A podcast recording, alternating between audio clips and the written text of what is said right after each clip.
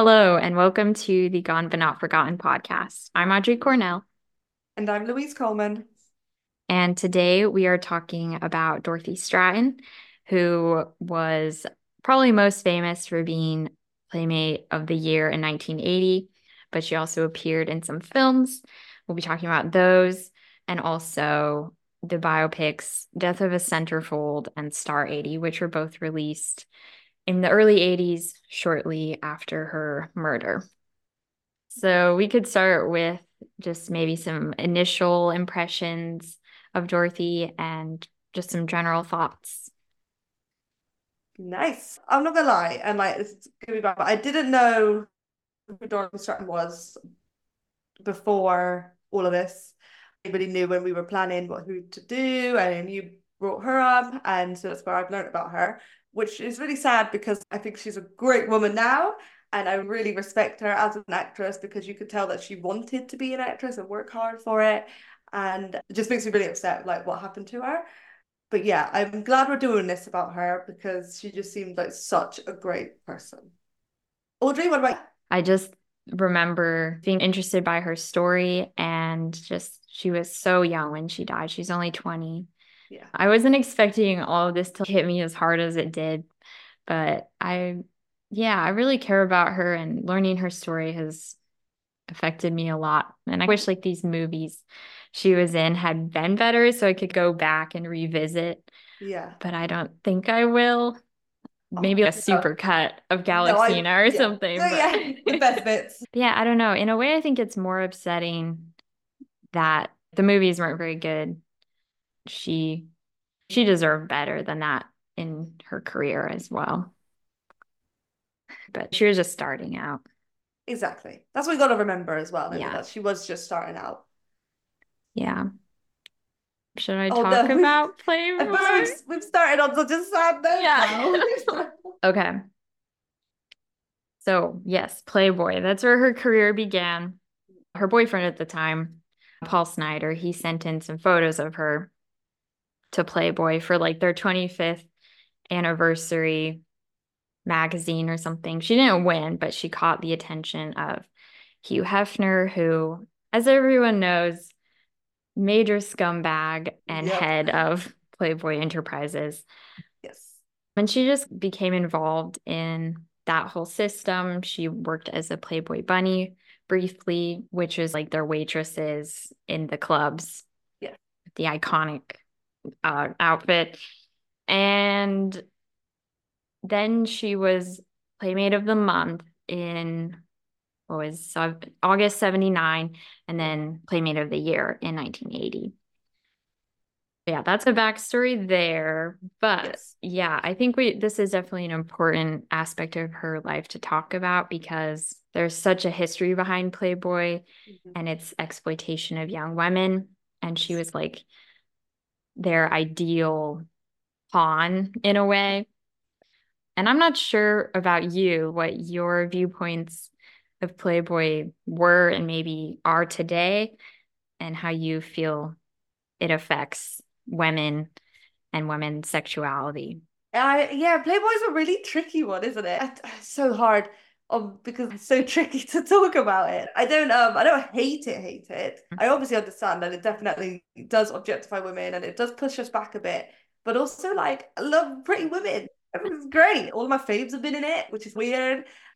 maybe I'm just not type. So it's just really weird. And there's like a weird craze in like the early 2000s with Playboy and like the image where like it was like plastered on everything. And I had a Playboy backpack. no way. so inappropriate. Like as a kid? Yeah. Oh my God. It was everywhere, the Playboy bunny. Like it's weird to actually, yeah, have that all around you. Yeah. Um, but I know I'm probably really bad feminist for saying it, but I don't like hate it. I really don't. But obviously, when you think about like Dorothy, yes, she was 18. She wasn't even allowed to just go off on her own. She had to get signature from now. Can you correct me? Because I think I've got this wrong. Was it her mom or her aunt? Her mom. Okay, thank yeah. you. Because it different centerfold is her aunt. Yeah, they had to yeah, like that. Yeah. Okay. No, that's wicked. I like thinking, oh my god, all my notes are wrong. yeah. No, I um, was confused too.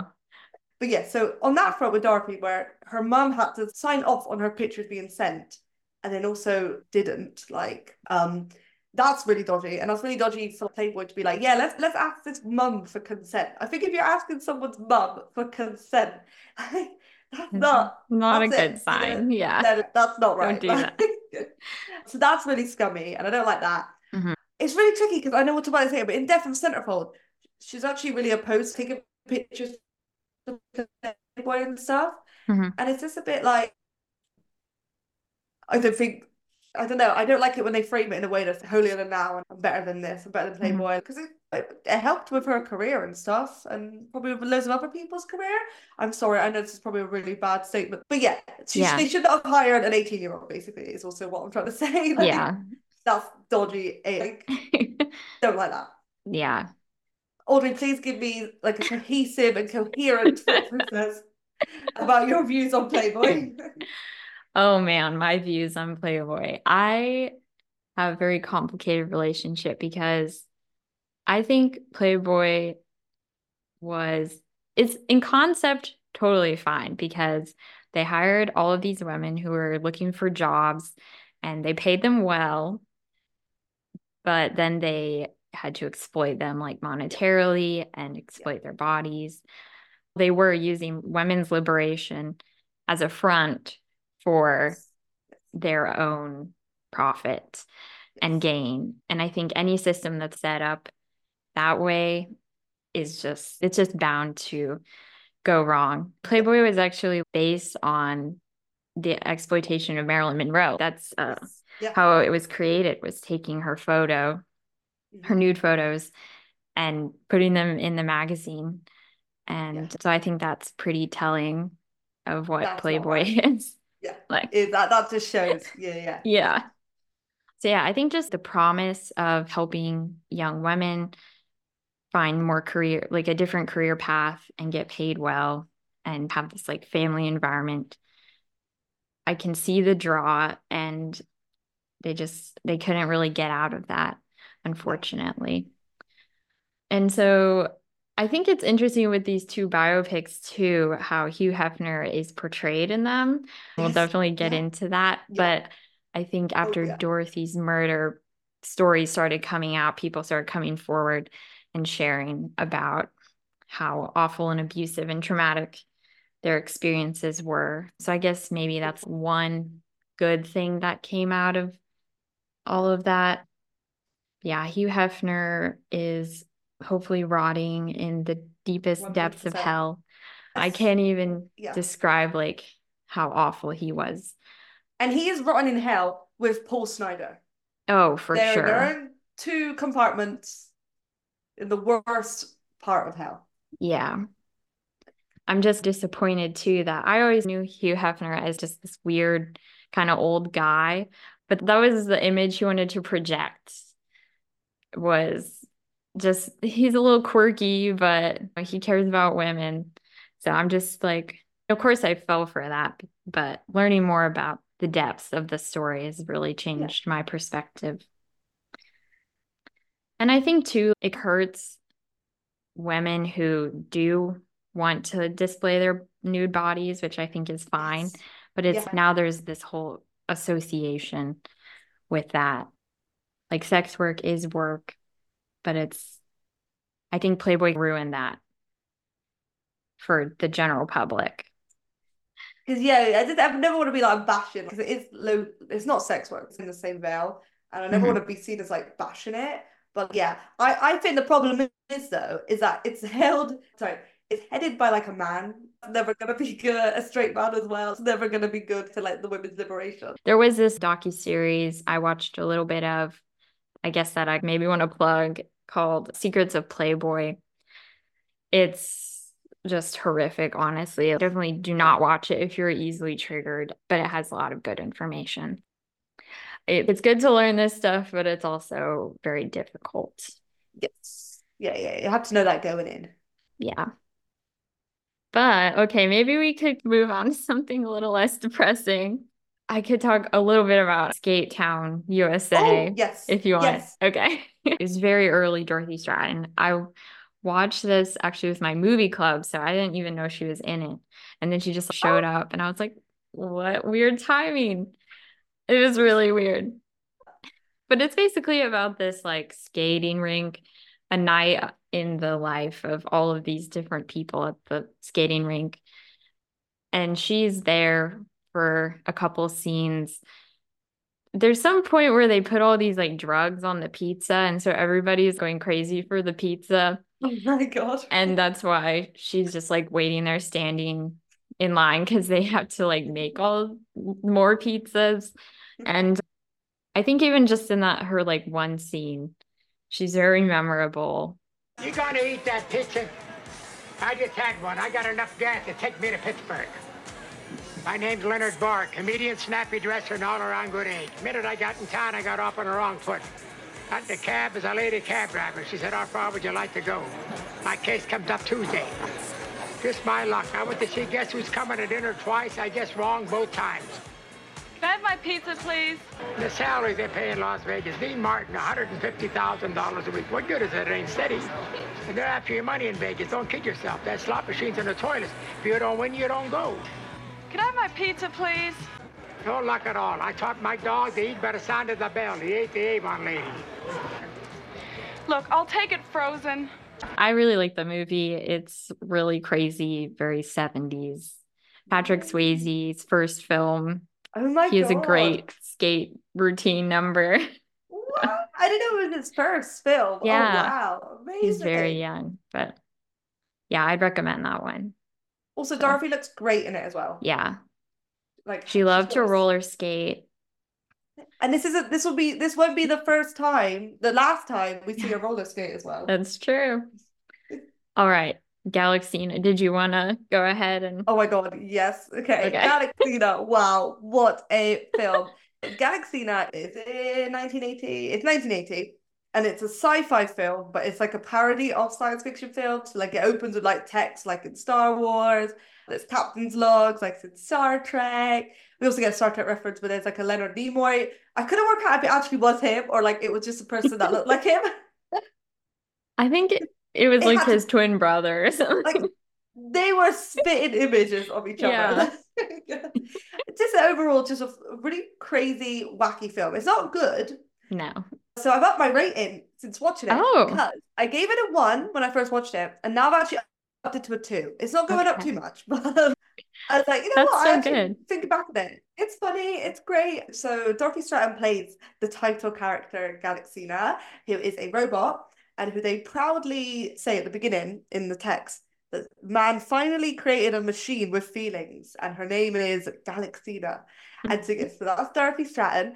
In the first half, she actually doesn't have any lines or anything. Nope. I was thinking like, oh my god, it's gonna be the whole film. But then later on, in the second half, which is the best half for me, which, is what made me bump it up, she speaks and it's great. But basically, like the plot is like they're on they're like a fleet of space cops. Mhm. It's the year 3008 as well. So it's so far away. Like, Yeah. um, they have to collect this. Was it? Is it the blue? The blue star. crystal? The blue star. It- oh, I actually I love, love that, that. running gag. I love that. Yeah. Yeah. yeah. Ah. Every time someone would say blue star, ah, that would happen. And it's so funny. And they keep it up as well, which I think Uh-huh. is very good.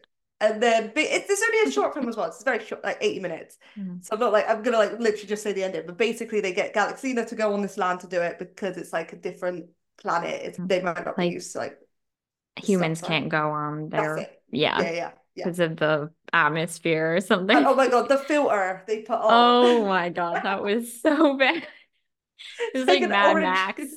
yeah. But like to 11, like, you Yeah. know, like they. Funny. Um, and then, yeah, basically, she just got to go and get this thing. She goes into a bar and there's human food, like, as in humans are the food.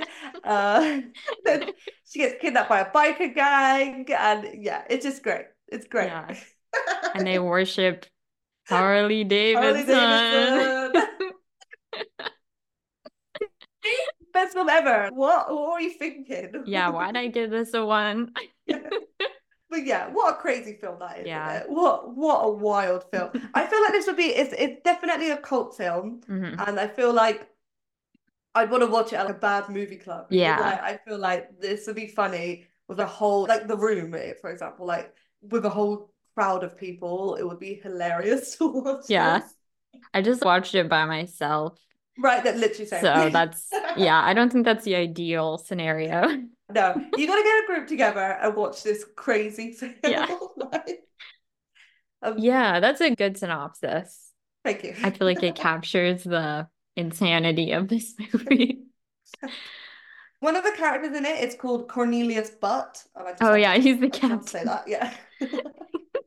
And they have to say that a lot, like They, yep, Captain always. Butt or just Butt. Or and I laughed almost every time, which is the most embarrassing part of You're that. part of the problem. Yeah. Like, the sergeant has a bit of a romance with Galaxina, and I do like it when she can talk and she can actually consent to him. I like them two together. Yeah. One at the uh, prison at the end. That's such a funny way to say. That's what I, that's what I have to deal with these films. Yeah. but That's she has a good a thing on her. Basically, if a human touches Galaxina, they get an electric shock. Mhm. And so that was good. I was thinking, okay, good. Nothing really is going to happen then. Like, Yeah. that's fine. Okay. But yes, we got Sergeant also introduced his rowing. He's using a rowing machine, which Yeah, is great. While smoking a cigar. exactly. I mean, I'm guessing, I don't know who's who, but I'm Mhm. guessing Buzz is the cowboy. There's a cowboy Yeah. cop. It's every stereotype. It's Yeah. so good. Yeah, everyone is a stereotype. And so it's that free at Galaxina, and it's just having a great time. Having Yeah. great time. And then there's like the guy that smokes the opium all the time. yes, and the, the guy with the wings. And the yeah, the guy that's like a bat man. Because I really thought it was just the three of them at the beginning, and I was like, Yeah. okay, that's just them on this plane. And then then they showed them Yeah. and the Rocky eater as well. There's there's a prisoner that eats rocks. Yeah, what why was he there? How did they capture him? Like, Yeah, and why? oh my god! And the weird they watch like weird things, and it's Oh, like a- there was like a an, an advert for arthritis medicine. Oh yeah. And And her hands became like metal claws. You'll never have arthritis again, but you also won't have hands. oh my god! Predicted Edward Scissorhands. Yeah, Galaxina. the blueprint. Yeah. Okay, so it's called Galaxina, right? But she's not in this movie as much as she should have been. Do you agree? Yes, like she is the best part of this film because Mhm. she is mother to me. The men in this are so weird and creepy uh that like I, I will do anything Galaxina says. Like yeah. I love her.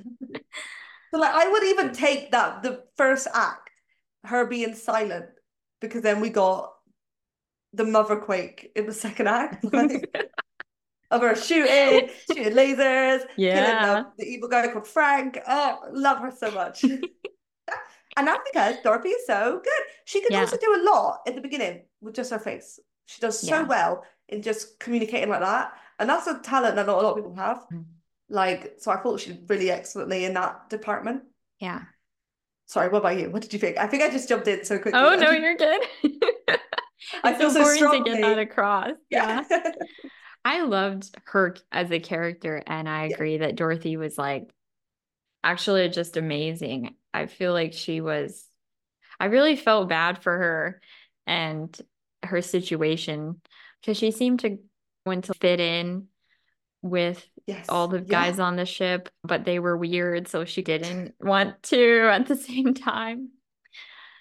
And then, yeah, at the end, when she gets to do some fun stuff, shoot some guns and do some stunts, Yes. Yeah. that Yeah. was fun. Yeah. It's a nice Uh, payoff. Yeah, the men just oh, they Oh. ruined everything. Surprise. I just I just feel like it was not funny enough to to keep me super entertained. Yes. Yeah.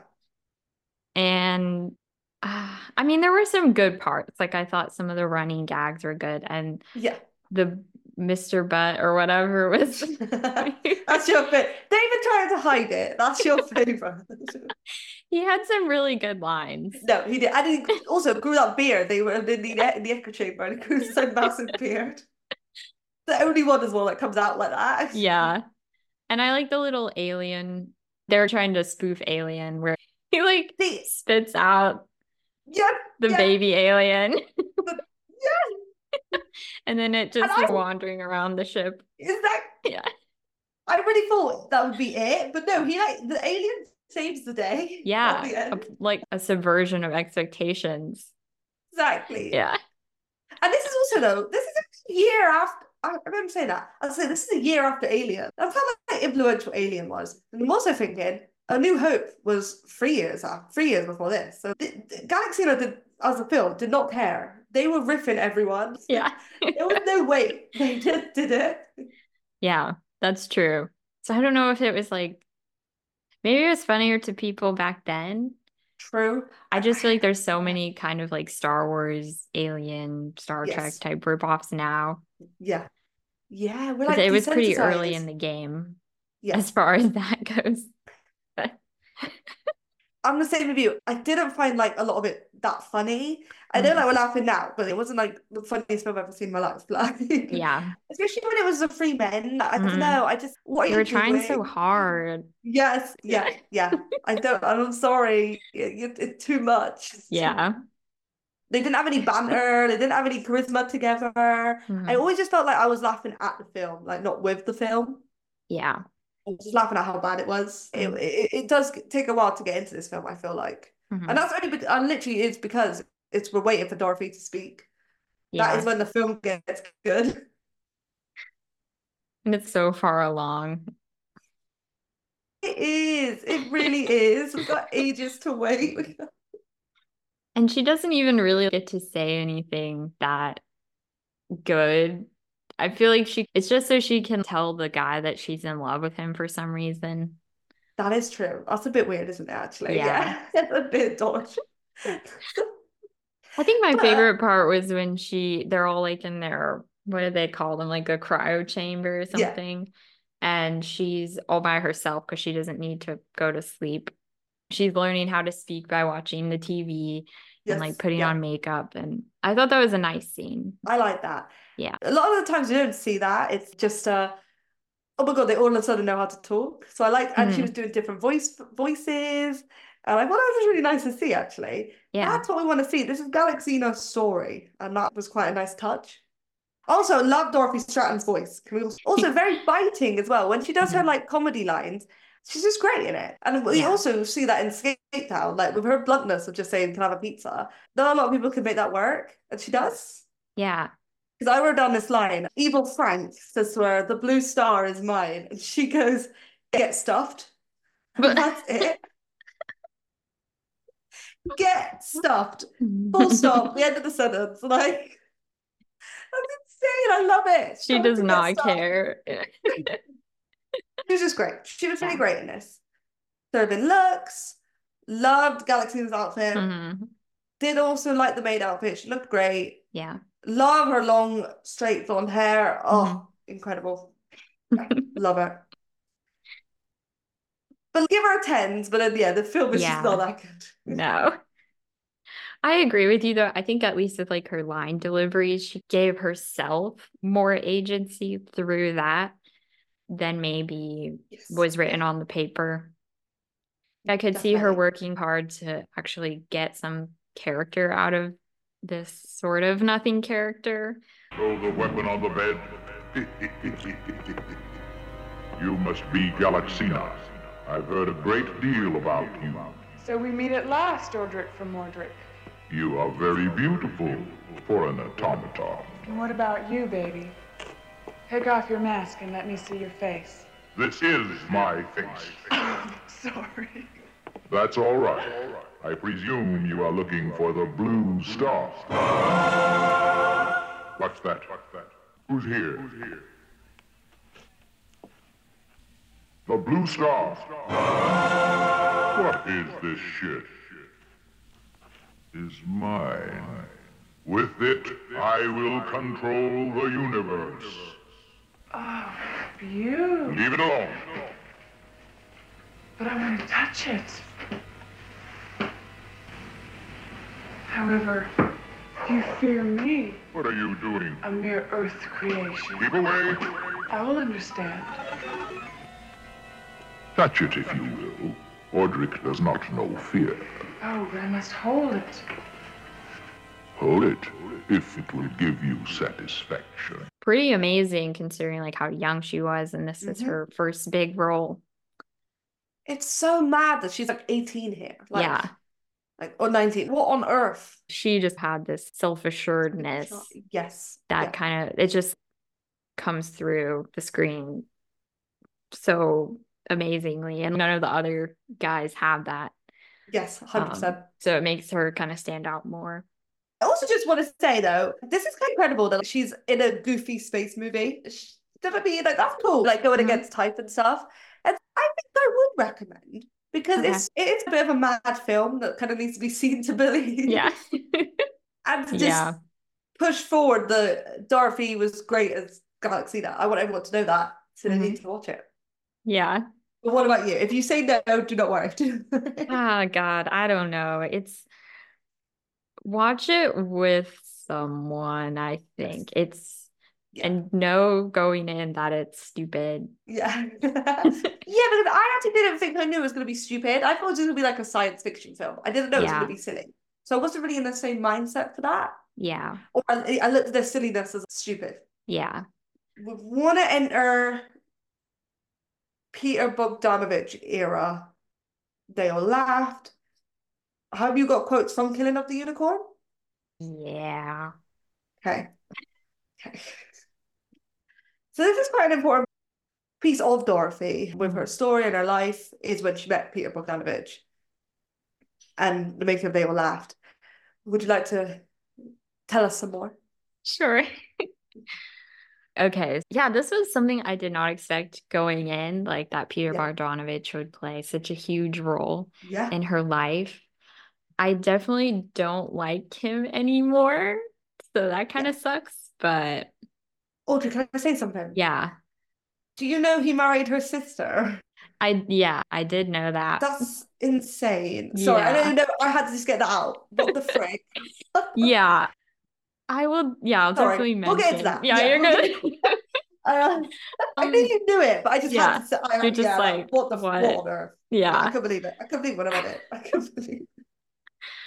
Um, Anyways. no, you're good.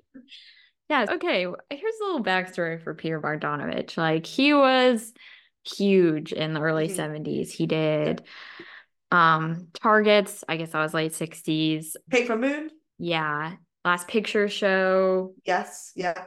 What's Up Doc, which I love Paper Moon and What's Up Doc. Those are great films. Yeah. What's Up Doc is brilliant. Yeah. But he just things weren't really going well after that run of four or five films. They, he Yeah. was making all these flops. And I think a lot of that can be attributed to the fact that first wife, Polly Platt, who was his collaborator and production designer, producer, they separated because he left her for 18 year old Cybill Shepherd, who was making her Ah. debut appearance in The Last Picture Show. And this is a trend which we will see Oh continue no. with Dorothy and later Dorothy's sister, Louise. so, yeah, Dorothy, I think was, I think I could compare this to Hitchcock and Tippi Hedren, Yeah. where he or he was trying to make Dorothy be the next Cybill Shepherd, basically. Dorothy was like, she was 20, Mhm. Bogdanovich was 40 something. So that's already creating some Yep. problems there. When they were going to make They All Laughed, she was basically estranged from her husband, Paul Snider, for a very good reason. But she began dating Peter Bogdanovich. And I think he sort of viewed himself as like her Svengali or something.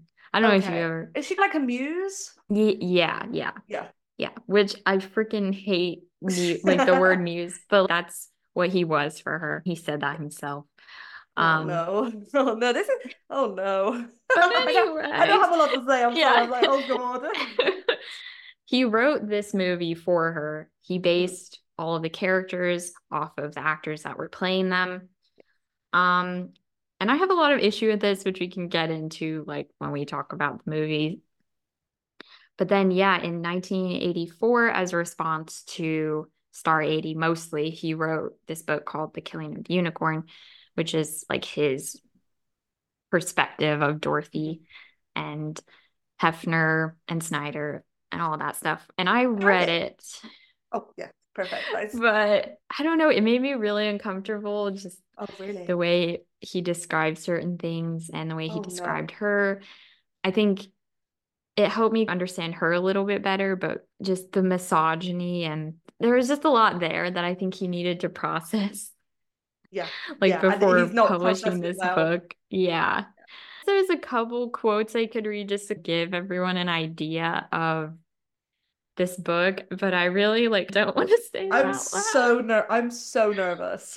I'm so- what on earth are you gonna read? Oh god. Okay. I guess when they were filming, they all laughed. Dorothy had her face started swelling and they thought she had cancer. Oh my god. Um, thankfully she did not.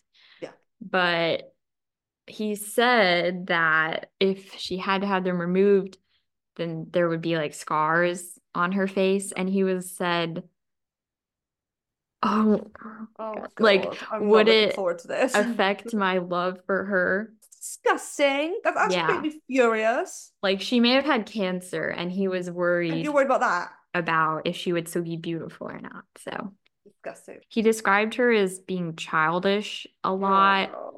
Yeah, because she's a um, freaking teenager. because she was. Yeah, Yeah, she was a child. Oh my he had two daughters Yes, yeah. who were like not much younger than she was. Because two of them are in, they all laughed. And yeah, they're not all like they're not young. Or Mm-hmm. Yeah. they are young. They're know what I like mean. 10 and 12, maybe. Exactly. Oh, that's Um, gross. he describes a lot of their romantic involvements, which I did not need to read. And then I think this may have been the worst part, but he talks about the the biopics and Okay. their depictions of like the murder. Yeah. And he was saying it wasn't done well enough or something like that. what? What? He what? What? He wants it to be like photorealistic or something. A Yeah. worst moment. Like what the? F- I don't know. I really if you really loved no her, you wouldn't want to watch that. Yeah, maybe he should have said, I wish they hadn't mm. made these yeah. movies. But he was just like, they weren't made very well. And I'm just, Oh I don't know. There was so much of that and just treating Yeah. her like a little child and just, oh, it was really awful. I'm glad in a way that I read it because now I can understand like what she had to put up with. Yeah. Yes. Yeah. And then I think another important point is they knew each other for 10 months and Nothing. he thought she was like the love of his life, all that stuff. It, this literally happened with him and Cybill. You can't trust him as far as you can throw him. I'm No. sorry. And then, yeah, like you said, like he married her sister, who he knew from the time she was 11 years old. Oh. I think I have a quote from Polly. So I guess after Dorothy died, Bogdanovich just became really depressed, which is totally understandable, and I sympathize with him for mm. that. But I guess they had a bit of relationship still after they got divorced, but they didn't talk for about Yeah. three years after Dorothy died. But it was not because of her murder, it was because of the way he fell apart over it and the effect on my children. And he became obsessed with Dorothy's little sister. But at the time, she was only 11. Oh. Yeah, then Platt said, I was deeply Oh. offended by his affection for this little girl. She's the same age as my children. Oh my god. So yeah, I guess they just she was like, nope. Yeah. So I love Polly Platt and I feel terrible that she had to put up with this. Yeah. Um, I just can't even put into words about how you meet someone at 11 when you're like an old, not an old, but like you're an Mhm. adult. He's middle aged. person. You know, like, Yeah. yeah. That's just disgusting. I'm really sorry. And that's her sister. Oh my god. Uh, It's just too weird. It's too weird. Yeah. I- And just, oh, I like- don't know. What? Yeah, what would you be thinking to I understand that they may be connected because they both lost Dorothy, but it's not on that level. That's no. you should know You better can- as the adult. You can bond over the. You're both grieving over this woman, this incredible woman that was taken away from us too soon. But that's not. I don't know. I know obviously these are people we don't know. These are real people, but like, I just think it's just a bit. That's not how you do it. I'm sorry. I just. I don't know. It's weird. It's really weird. It is. Mm. And I think the book just put into perspective for me that Bogdanovich was a huge part of the problem too. Yeah. And just the way he spoke about her made me really uncomfortable. Yeah. And this all comes through in the movie, which should we talk about it? What a segue. Yes. they all laughed. Oh my god. This flipping film. Yeah, I ugh, yeah, me too. Would you like to do a little plot synopsis for us? Me? Yeah. Okay. I'm- No, I'm, so- just I deeply apologize. Yeah, what the was the plot? thing to do. Yeah. What, what, what happened in this film? Um, okay, so this came out in 1981. It was released after Dorothy's death. Yes. Is dedicated to her as Yes. well, which I thought was yeah. sweet. And then I watched the I like that. movie and I was like, oh, okay. I know. This is like a huge ensemble cast. Great cast. Yeah. Not really put to great use, but we have Ben Gazzara who plays I honestly don't know any of the character names. I'm just going to refer to them as the actor names. Yeah. Please, please. We also have Audrey Hepburn Yeah. Woo. in one of her last roles. Um, Yes, she looks yeah. almost exactly the same, but she has Oh, this yeah. perm. The perm. Oh my god. She is. She's absolutely fabulous. She's incredible. She's so glorious looking. But yeah, the perm is a The bit perm of a is a no. Yeah, It's the 80s. It's the Yeah. 80s. it can be forgiven. We have John Ritter as well. He's like our main character. He is a detective. Wait, which one? wait? I would have said Ben Gazzara was the main character. The main. Oh, okay. Is John Ritter the one that likes Dorothy? Yeah. Oh, okay. Yeah, Yeah. makes sense. Yeah. Yeah. No, But that. he and Ben Gazzara and then this uh, other guy, Blaine, oh shoot, what was his name? Is it Blair Is this the Novak? guy with the hair? Yeah, Oh my god, this guy has the best film hair I've ever seen Ever. ever. Blaine Novak. The reveal though, when he took off his hat, Incredible! I was gagged.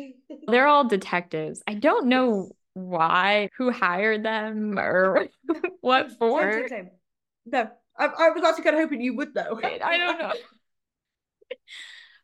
But um I, I at least know why Ben Gazzara was hired because her Audrey Hepburn's husband is cheating on her and Oh. he I think he was hired to trail her by the husband. The husband's cheating. What? I really don't know. No, And then this is all Bogdanovich's fault. Like, what yeah, there's no explanation. And then John Ritter is, oh my God, he's literally just Peter Bogdanovich. Mhm, mhm. He's Yeah. obsessed with Dorothy's character, who I do remember her name is Dolores. Dolores, Dolores Martin. Yeah. Great And, um. He stalks her and then he Yeah. falls in love with her. I say that with air quotes. Yeah. She has um an abusive husband, Mm-hmm. um, which just oh my God, that It, it couldn't be no more right on the to nose. like write that into the Yeah. film. I'm just gonna say that. Um, no, hundred percent. Every everyone knew how the evil Snider treated Dorothy. mhm. So yeah, to, d- especially on film sets as well, people would say that he wouldn't talk to anyone on film sets. And so I was like Galaxy now. To do that and to write that as a character is just despicable to me. I'm sorry. Mhm. That's really nasty. I don't like it one bit. Don't No. like it one bit. And then he like John Ritter saves her at the yes. end. Yep. Um, out. Like it's just that's literally it. It's men trailing women around New York City. yeah. Yeah. Yeah. Um, and then they all fall in love. Oh, and then there's Colleen Camp who plays like this Oh, country singer. My favorite character. Love her. Love her so much. And she and shoot, who she and Ben she gets with Gazzara someone. used to date, and then Yes. she gets with is it the hair guy? There's another guy, I think. I think there's another, Another guy. or no, she gets with Audrey Hepburn's real life son, who used to be Dorothy's character's boyfriend that she was seeing on the side. I think. I couldn't tell you. Like I just knew that Colleen Camp got with another boy. Like, I Yeah. don't, I don't know who. There's another guy in it. But anyway, it's just like that, like all the stories intersect. Um, It's farcical. it- yeah, yeah. Manhattan. It's New York. yeah. Which is the best part is the New York stuff, the settings. Yeah, I literally just wrote this feels like a fan fiction that Peter Bogdanovich wrote for himself. Um, so Yes, read him. and I mean that as an insult yeah. to the highest degree. That's so weird. Why? He's a good filmmaker. Yeah. What, what, what happened? I think He he, just was got so just in love, innit? Not yeah. in love, but infatuated. Like, Yeah, like what was this for? I don't know. what was this made? Like, Yeah. well, I'll try to think I do know, but like, Yeah. it's it's it's weird. It's a weird. Mm-hmm. I don't know how. to- I hated this so much. Yeah. Like, I hated it too. It just made me so angry. yeah.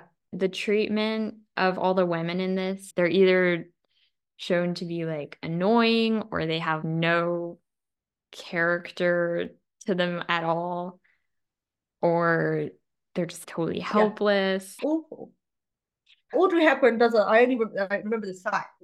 She doesn't speak until 58 minutes into the movie. That's like Hepburn. halfway. Yeah. Okay. and yeah, I mean, Dorothy's just there to be like like manic pixie a bit, but she's not like crazy. Like, Yeah. she- it's just staring at her. That's the film, and maybe it's telling voyeurism. I don't know. I don't. Mm-hmm. I don't think it's, that's too clever. And I actually can't believe I'm saying this, but Galaxina utilized Dorothy more than this one, and this was written by someone that was in love with. Like, Yeah. Make it make sense. exactly. exactly.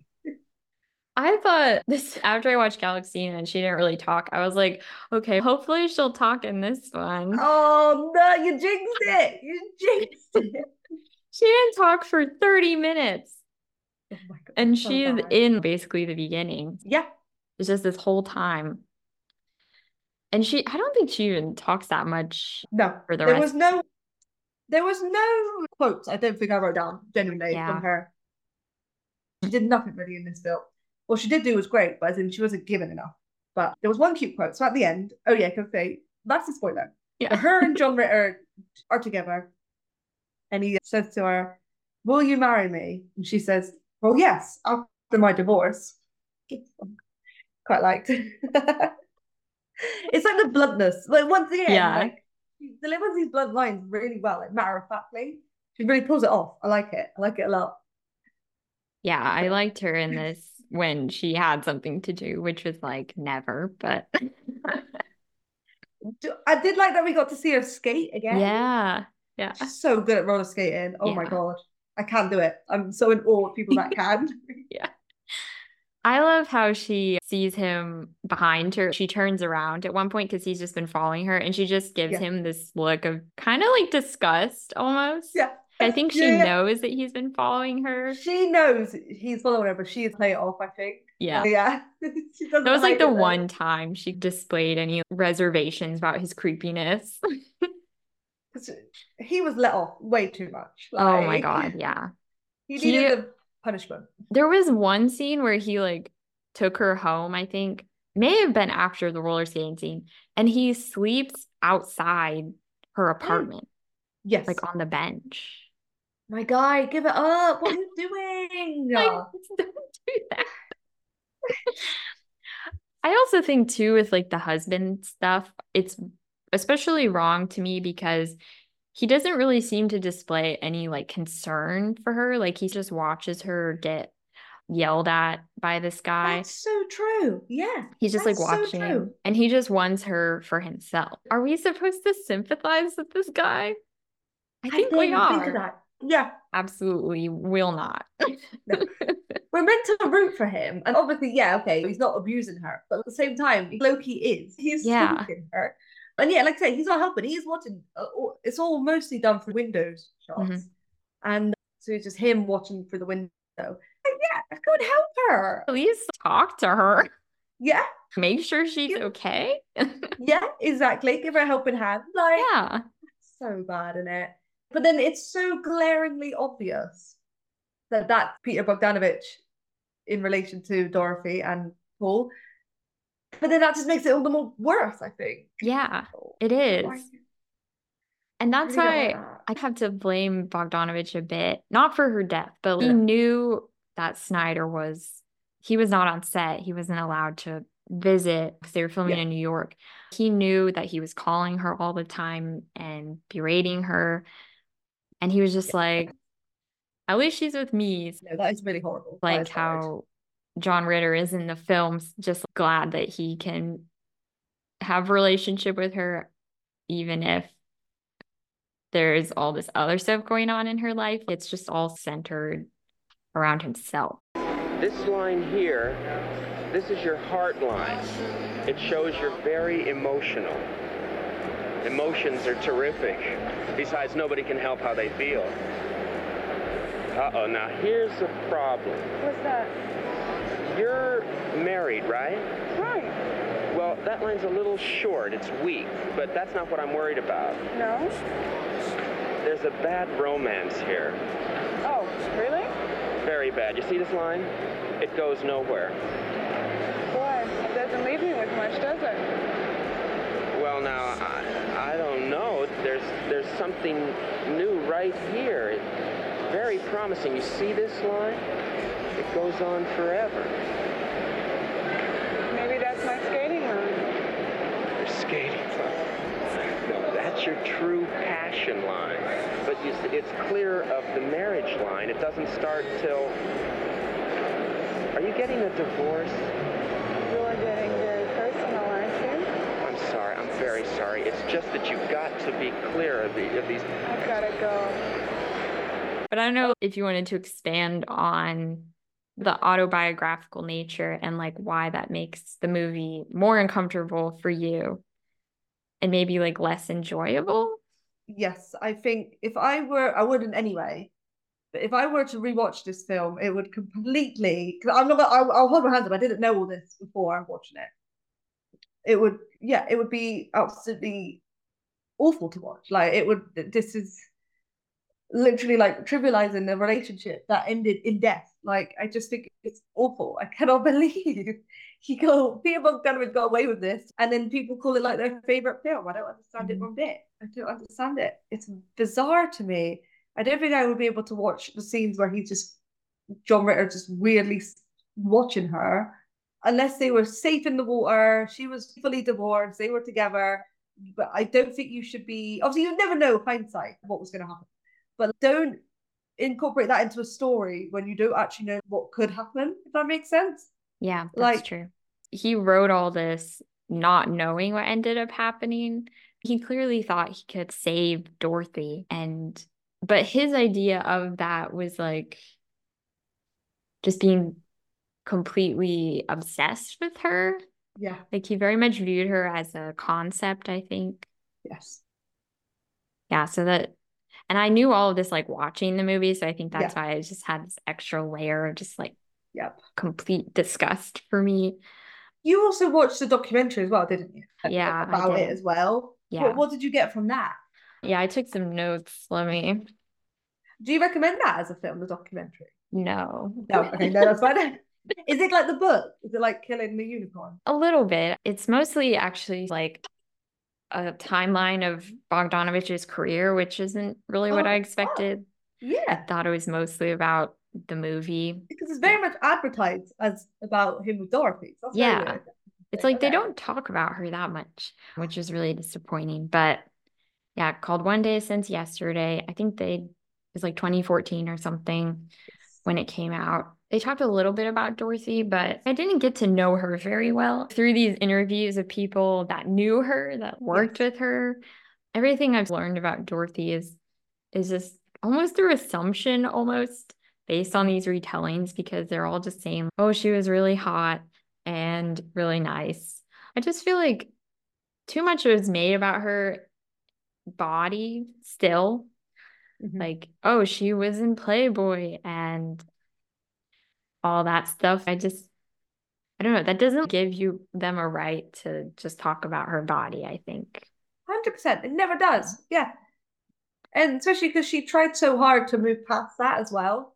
Yeah. To move past the Playboy. That's why she didn't do nude in, in Galaxina. She said no because she wanted to move on from that. So yeah, people just focusing on that. It's like you're part of the problem.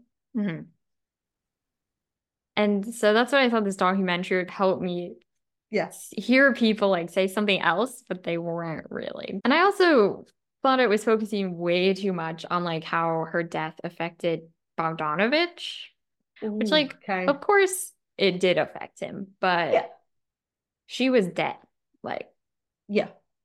her family lost uh, her. I Yes. I Yeah, don't know. Yeah. it's, I'm not gonna feel sorry for Peter Bogdanovich. But I'm don't worry, Audrey, I'm standing fully behind you. Don't worry. yeah. I'm with you, don't worry. But- Don't worry. Thanks. No, I would not recommend this documentary. No. It just made me feel worse, honestly. Mhm. Like just the way they talked about her. I don't even think they said like that she was murdered. Just I don't know. It's just like God. no respect at all. Yeah. Ah, No. yeah. That's yeah, I don't I, I'm actually shocked hearing that. I really did not think it was gonna be like that at all. Me neither. Yeah. We're like a bit confused. Yeah. I'm like, I don't know what they were trying to do. Exactly. They also, a lot of people said that they liked that the movie was so romantic and like a fairy tale. And I was like, what movie did you watch? Are they talking about they all laugh? yeah, supposedly. Yeah. There's no romantic e- export of it at all. There's no romance in it. I'm sorry. There's nothing No. I watched swoon. No. what the what? Yeah. We don't get any personality from Dolores, like, and I wish we did. And it's just weird. But that's how she was written. That's nothing on Dorothy at all. Mhm. But it's just weird, and that's not romantic for me at all. No. That's horrid. I couldn't name you one romantic scene at all. I'm like, Yeah. Me neither. dumbfounded. Aren't you speechless?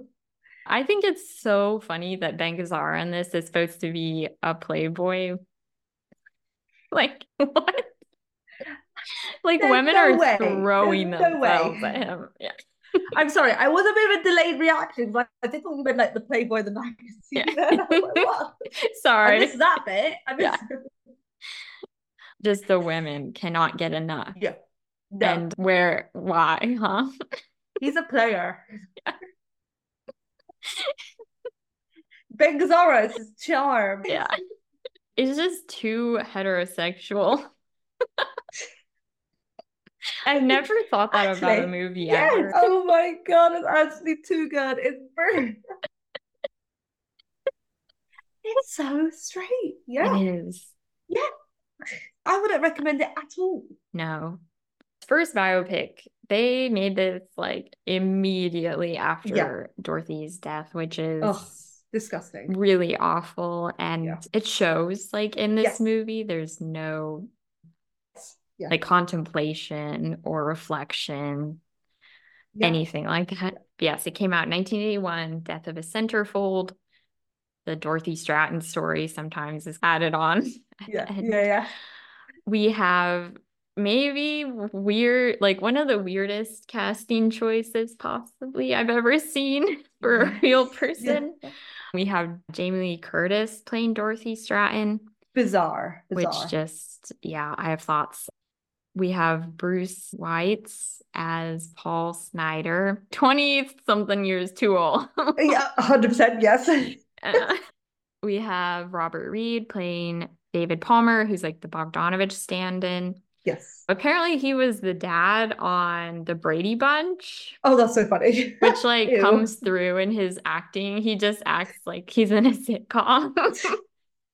That's perfectly put. It makes so much sense. now. it's just, it's not good. no, Mitchell Ryan is Hugh Hefner, the nicest Hugh Hefner you will ever see. Just did they, I guess they didn't know what Hugh Hefner was like yet. Oh, I, so innocent. yeah, he's just like a grandpa. Nah, I'm sorry. Not to get into things, but the industry knows. They all know. Yeah. And I they definitely They just, it, I, they did that on purpose. Yeah. And then Bibi Besch, who played Dorothy's aunt, who's a stand in for her mom. Why um, isn't her mom in it? Her, her family so aggressively. didn't yeah her family did not want to be named in this which is totally valid Yeah. she doesn't have in real life dorothy had a brother he's nowhere to be seen in this Yes. and then her Yep. younger sister has now become her cousin named joanna um So they named so obviously justice because my name is Louise. Yeah. they, they also rename her in Star 80 as well. So Really? Her name is 100% not Louise. And I actually think it could be a Joe name as well. really oh my god but this is a tv movie directed by gabrielle beaumont. And i was like okay maybe a movie directed by a woman would be good. I don't think it made a difference. Uh, i think it was like written by men produced by men. Yeah. it's just a story about Dorothy's being found by Paul Snider and then groomed into a star. And then she like falls in love with the fake Bogdanovich and then she dies. There's really no nuance to this at all. Dorothy, she's just not that memorable of a character. Mm-hmm.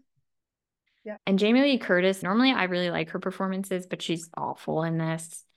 And I just she's I, herself. I I like. can't see her being naive and dependent on a guy. And then they made Snider just really creepy. Obviously, he was Yes. a horrible person, but it's like nothing happens to make her it seem like she would want to be with him. Yes. Yeah, he's just That's sleazy one thing all I the put up time. is that you don't in Star 80, you do get a sense, and probably Dorothy did feel this way in the beginning, that she did love him. Mhm. In this film, in Death of Centerfold, you do not get that feeling ever from No. Jamie Curtis's Dorothy, that she was in love with Paul and yet she wants to be with him. You don't get that. Mhm. It's ridiculous in that because that's the whole reason. Because yeah, you would have been with him otherwise. Like yeah, like why you would have else? just left him. Yeah, Yeah. exactly. And I guess something about Snider was like, at least in the beginning, he was really nice to her Mhm. and he would give her all these gifts and he promised her all of these different things.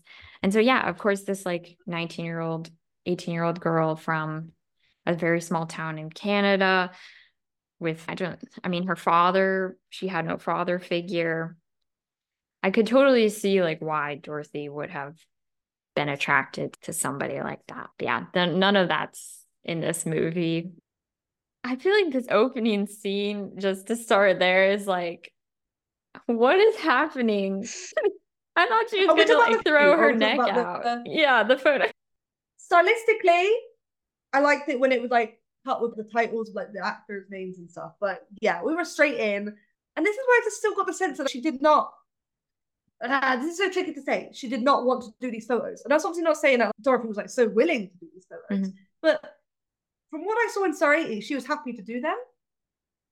But in this, she's like complaining. Was it damaging to start this film about Dorothy Stratten with a Playboy photo shoot?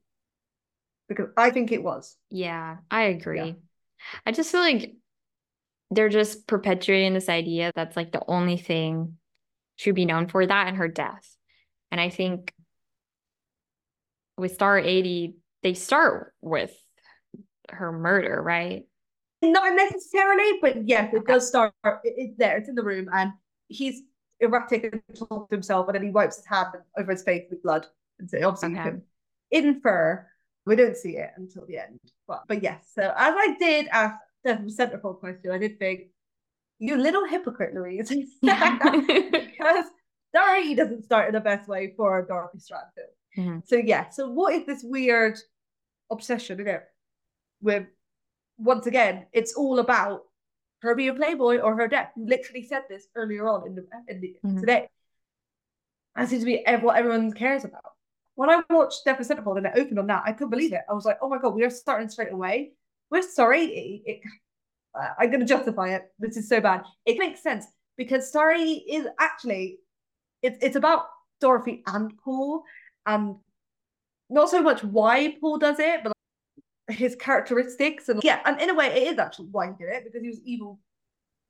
It's gonna be so hard not to swear and call him um in all of my notes it's just a C word like um, so I can defend the Starry opening like that because it, it's about Paul and I hate to say that because it shouldn't be. It's about Dorothy as well. Mm-hmm. But but with Death of a Centerfold opening like this, it just puts it all. Because also in Death of a Centerfold as well, later on, we barely see any acting, any mm-hmm. of her acting life. So it really only does focus on her Playboy stuff, mm-hmm.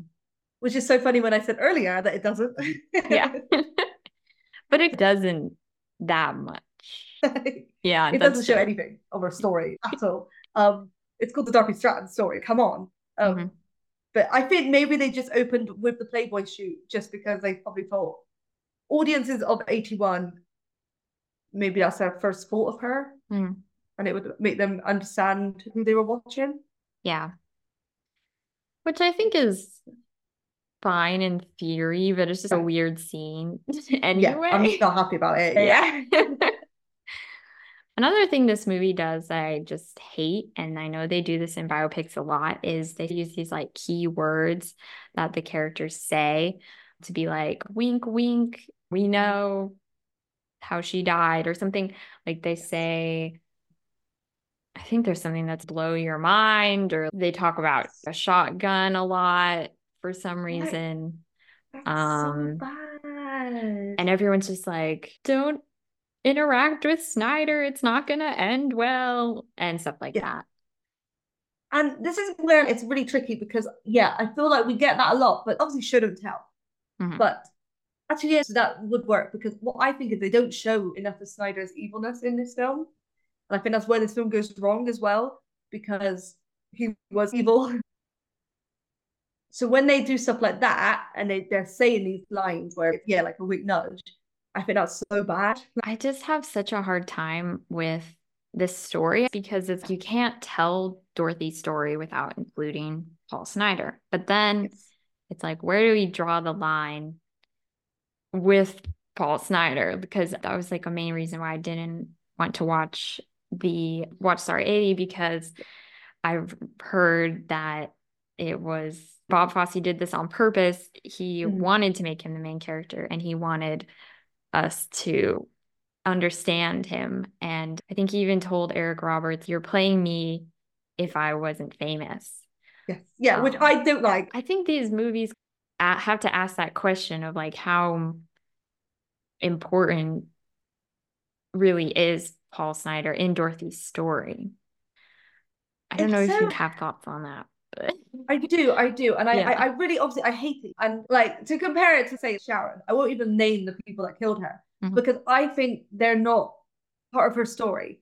Whereas with Dorothy, she was married to Paul. This wasn't like an obsessed fan or someone who just wanted to be famous. I know actually Paul Snider did, but not in a sense, um, in a different way. He wasn't leading a cult and stuff like that.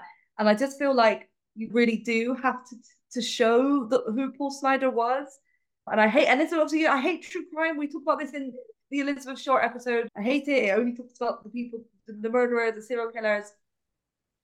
But I think you really have to understand and see who Paul Snider was and why it hurts so much that he was involved or Dorothy was involved with him. And it's just so sad. And that's what I think works with Star 80 is that it doesn't show us in any redeeming light whatsoever with, with Paul. And that's why I think it works.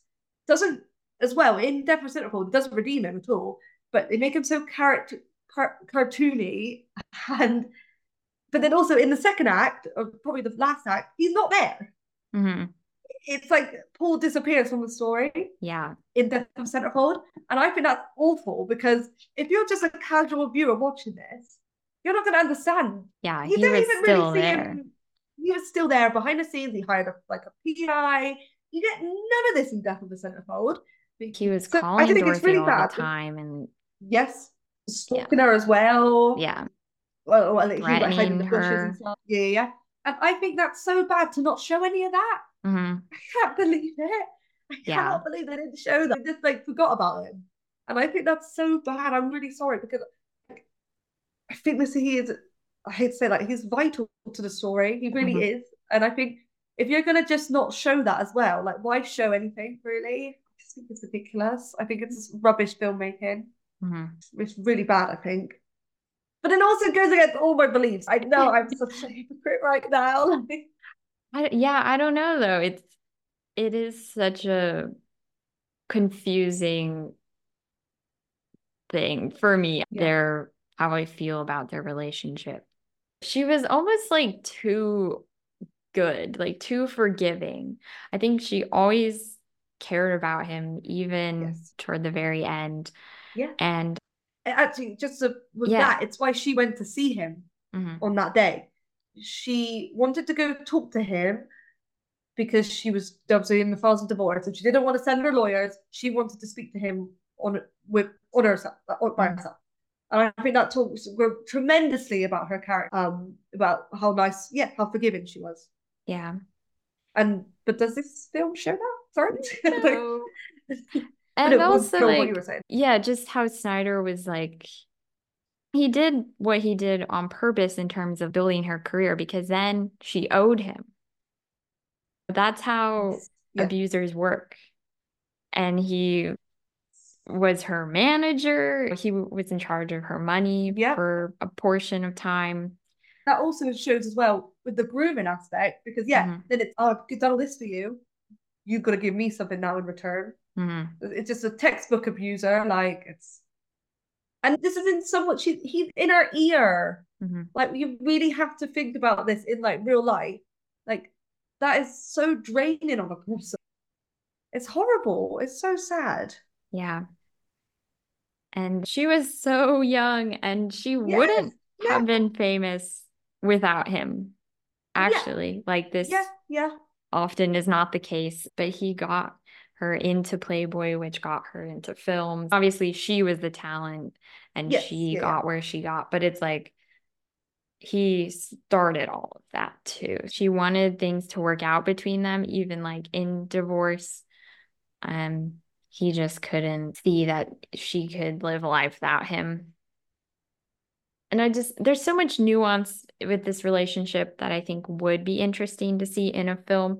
I don't know if Star 80 really gets a lot of that either, but at the same time, it is just trivialized in Death of a Centerfold, where it's just like the classic abusive, controlling guy with no other personality traits Yeah. that I just think Yeah. makes it seem almost not as bad as it really was, Yes. or perpetual abuse, like all the time. Maybe he Yeah. wasn't always screaming at her, but that doesn't mean he wasn't working on her in some other fashion. because with that as well is the the abuse uh shown in in Death of Centerfold is very I can't think of the word, but like it's not done well, which Mhm. sounds bizarre. But in Star 80, he Paul gaslights Dorothy. He he goes through all turbulent emotions with her, from accusing her of cheating and then being like, "Oh, I'm so sorry, I'm sorry, I'm the bad guy, I'm really sorry," and emotions like that, dealing with horrible emotions like that. The only time he ever, when this is like near the very beginning, when he ever showed some sort of, I think the thing about Snider was his, he was very calculated, calculating. Yeah. After he meets Dorothy at the, they can't call it the Dairy Queen because they probably didn't get the rights. Yeah. the ice cream shop that she worked at. He says to his friend, that child is going to make me a whole lot of money. So, Yeah. you know, there you have it. You know exactly how he viewed Dorothy Yes. and what he wanted from her. Yes, yeah. Mm. That's quite loaded, actually, isn't it? He knows she's a Yeah. child, and he knows he can manipulate her into Mm-hmm. making money for himself. Yeah. I also feel like making him be like really old, like much older than her, kind of Yes. almost makes it too traditionally the creepy old guy takes advantage of the younger woman. Paul was older than her, but not that much older. Yes. And And I don't know, very there's just a different dynamic there that I don't Yeah. really know how to describe, but it's almost it's so true. It's it's just very obvious that there is a weird age gap. Maybe see, I also thought Jamie Lee Curtis looked really old. She looked too old. Yeah. She was 23. I just couldn't see her as a vulnerable 17 year old who works at a Dairy Queen. Yeah. Oh, Hugh Hefner. Thoughts on Oh, that? yeah. Let's talk about the Hugh Hefner. what was going on with this guy? He's really only shown as being like this father figure for Dorothy. Yeah. Playboy gets like this huge pass. They're just having fun at the mansion. Yep. Yeah, And- parties, pool parties. Yeah. Oh my god, there's a famous guy. The pool party looks so boring. It looks lame. Yeah. There's so just this one, or I guess there's two scenes at the Playboy Mansion, and it looks like so innocent and bland, honestly. yeah. yeah. Um, And Hefner's just, hey, do you want to live here? And I'll give you a job. And she's just like, sure, I'll take a job. Not how it works at all. what is this still doing? And like, why would she want to have a job there either? I like those proof sheets you sent me very much. Thanks. That's all I've been doing all day, saying thanks. I mean, everybody's been very nice. Did Mindy explain the schedule to you? She said the magazine wanted to take some more pictures. How long can you stay? As long as I have to. Well, the photo sessions will take a week or two. After that, we have to decide if and how we're going to present you. You can stay on here if you like, or we can find you a hotel. Whatever you think. No, no, no, no. What do you want? What do you want? I'd love to stay here. Good. I'm sure we can arrange a job for you, maybe something at the club. oh, great. There's no drive with this Dorothy. She's like, oh, I want to be an actress, but we never see her act and we never Exactly. see her aspire to do anything at all. We get one bit at the end, literally one bit where she says she's in acting. And that's it. Yeah, That is it. but we don't see her, which, like, after the James Dean biopic, Oh I my was God, like, could you- no more acting. No, please. the, it, the the scene starts, Yeah. and it's the, the the instructor, and he goes to Dorothy. Okay, pretend you're a watchmaker. Yeah. and they're like, no, turn it off. Not again. I can't do it again. But I think seeing this after having seen Dorothy's movies, she didn't have anything to worry about as an actor. no, she didn't. She was good. Yeah. I know she hated making Galaxina, but I know she liked working on They All Laughed. But they don't even mention that movie in this. No, We get no. fake Bogdanovich, but there's Yeah. zero mention of them doing a movie together. Also, fake Bogdanovich looks so weird. He I actually thought he was Hugh scary. Hefner. Yeah, he doesn't look anything like him. And he has this weird, like, oh, it looks like a toupee or What is with these films bad hair? Like I don't know. And then everything just like goes so fast. Like, boom, she's Yes. Playmate of the Month.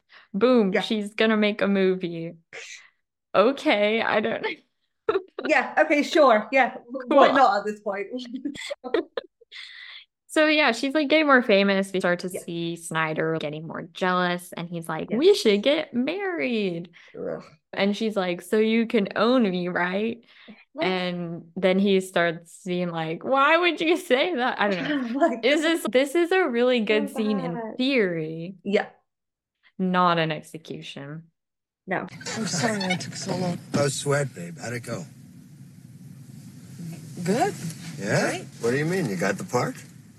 No, I don't think so, but he liked me, and he wanted me to join Helga Lawrence's classes. She good?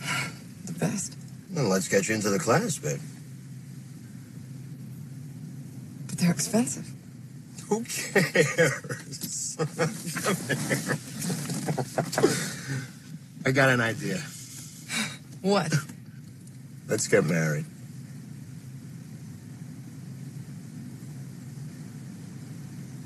I say something wrong? No. But the idea doesn't exactly blow you away, huh? Just wasn't expecting it, Paul. I love you. You love me, right? So let's do it. Come on, it'll be a gas. When? I don't know when. How about Saturday? Um, we should call someone. Call who? I don't know. Um, Who is he? who's who? Now, don't jive me, Dottie. You've been playing around, haven't you? No. I knew it. Paul. I have not. Then marry me. I want you, baby. I need you. But you've got me. I know that. I know I have you, but it's not the same, see? I want to feel like I. Like you own me? Is that what you think, Dottie? That's not fair. I'm sorry. I don't want to own you, baby. I just want to love you and hold you and protect you, that's all.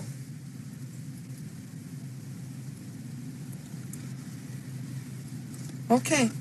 Now, forget it. I don't want no mercy marriage. Come on, Paul. No, I don't need your charity, lady. I don't need that. I know a hundred broads who'd flip over the idea of being married to me. Make me the hundred and first. Every time they show them together, they're arguing in this film. I, I, I really don't want to base everything off Star 80, but like, Probably um, not a good idea. No. no, no, no. But yeah, I, I know I'm going to stop you there. Yeah. Dorothy fights back a lot in this film. to Mhm. Paul. And not in a good way. Like she's always like fighting him and arguing with him as well. And I don't know, I just like I don't think like that it really happened like that. But I just feel like it was more like this film just over exaggerated the arguments Mhm. arguments. I think the arguments didn't really start to come until later. Right. Yes. With with Bogdanovich. Yeah. Yeah, And in real life. Yeah. with the the marriage stuff, like I know she already didn't like him anymore, like when they got married. Yes. So I don't know if she just felt like a responsibility to him or what. I honestly have no idea when they got married. At this point, I just started to get really upset and it just felt like such a disservice to Dorothy. Yeah. And we just, there was no love for her. Or, Yes. There I was no love for her. yeah. I will get into it later, but I think Star 80 is actually quite they portray her really lovely, and I think there is love there. In this, I could no, I don't think there is. I think Jamie Lee plays her. Maybe it's just Jamie Lee. I don't know, but she just plays her really horribly. I don't know. Oh my Mhm. god, it sounds so bad. It's just not really. I'm gonna. I'm sorry. Not likable. There, I said it. I'm so Yeah. sorry. I'm so sorry. And I love Dorothy. Yeah, I really love how she's portrayed in Star 80. But and if this was if the Jamie Lee Curtis portrayal is accurate, then fine. That's okay. That's fine. I still love Dorothy. But I just feel like she just wasn't really that I just think it, the portrayal just wasn't good. Like Mhm.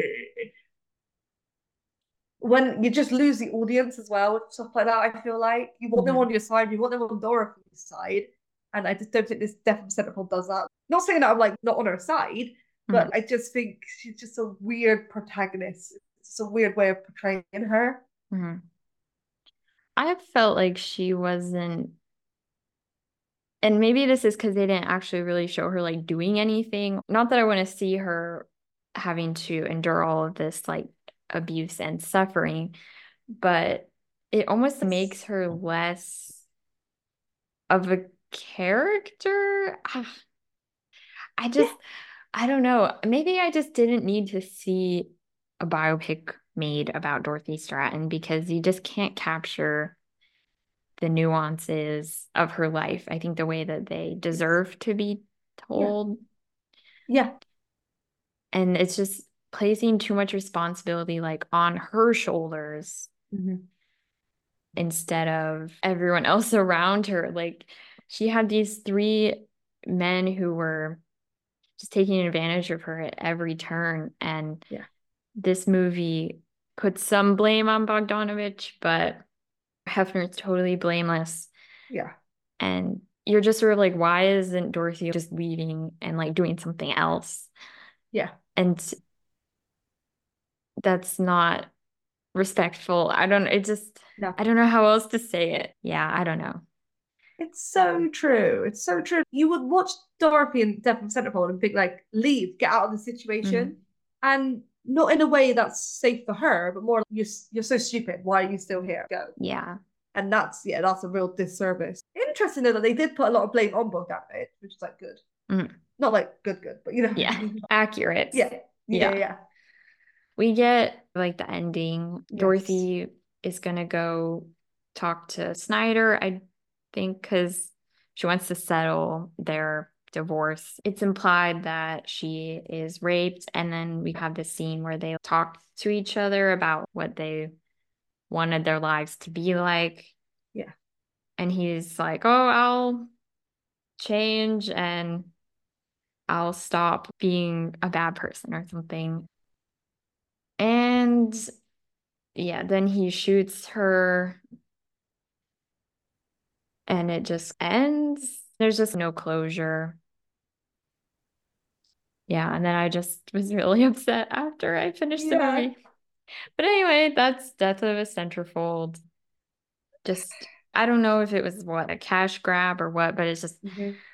they Dorothy was murdered in August of 1980, and this movie came out November 1981. And you know how long it takes to make a film? That's just obscene. I'm sorry, that's disgusting. That's Yeah. 100% a cash grab. Yeah. There's no words for it. No. I guess that there's like one thing is that it is a TV movie, so they can't show a lot, but that's it. Like it it still just feels exploitative anyway, like even in not showing a lot, Like just that the says that shows how bad that is for it to still be exploitative, whilst Yeah. not doing the most exploitative thing because it, it is. It's horrid. Mhm. But yeah, at least you think to myself, okay, good. I don't have to see some horrendous scenes that Yeah. you do see in Sorry. As heinous as releasing a film a year after the death, Sorry, he does come three years after Dorothy's death, which is also just as bad. Like, That's mm-hmm. still bad. But this is a it's a very interesting film because this is directed by the Bob Fosse. What? Yeah. That's mad to me. I'm sorry. Absolutely insane. It's sorry, I don't know about um, like Louise, don't go on about Bob Fosse. Gosh. um We I mean we could talk about him. no, exactly. Be later. He's relevant. Um, But yeah, directed by Bob Fosse and stars Mariel Hemingway as Dorothy Stratten, who I actually think does look quite good. I think she looks fine. And then in probably what I think is one of the best acting roles I've ever seen is Eric Roberts as Paul Snider. And it's I, I, just I will just say, yeah, he is absolutely brilliant in this film. It's a brilliant performance. Obviously, what he is doing is absolutely disgusting. Sorry, I'm like I need to summarize this film, right? No, you're good. we'll get that later.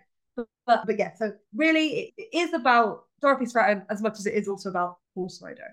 And weirdly, like I said, I think that's fine. I'm okay with that because of what they show. But yes, it's similar how they meet, but there's more emphasis on the grooming side where he's getting her loads of gifts that we'll see, take her to expensive restaurants, he buys her prom dress, all stuff, that stuff like that. And then the photos come, and then it's her life in Playboy. She's they show her as the bunny as well. And then this is just a quick plot sum- summarize. Um, to in Playboy. Then we also get her acting films as well. And then we also get Peter Bogdan. Bogdan the first time I've stumbled on his name. Peter Bogdanovich, who is not him in this film. His name is Aram Nicholas, who took me way too long to realize. I was like, who's Aram Nicholas? But yeah, and interwoven in the film as well, I didn't know, I thought was really cool, is talking head segments. Oh, okay. I was not expecting it. And weirdly, there's a Dorothy one. I, was, I don't know how I feel about that, but I'll take more Dorothy. But like, it's about the the, the doctor that who lived with Paul, the the guy who took the original photographs, who is played in real life by Hugh Hefner's actual son. Oh, Very weird. Especially because Hugh Hefner did not like this film. well. Yeah. But talking head segment, yeah, doctors, we're talk, yes, the doctor, people in the industry, and it's always that what their purpose is, is talk about how much of a creep and a evil guy that Paul was. I love the idea of talking heads. I love it so much because it's I like documentaries, I like mockumentaries. I know it's not a mockumentary, but I just I like it when a film breaks the fourth wall and I really like the idea of talking heads. A lot of people don't know. I think I might be in the minority here. But I, I like the talking heads um, in it. Yes. how do you want to? How do you want to go about this? I don't know. How do you? What do you think? What are your questions? Okay, I guess I could just throw Just some at I- you. Because then I could also because obviously there's like scenes I want to there's some certain scenes. Okay. I don't mind if I don't have to talk about it. Okay. Whatever's easiest.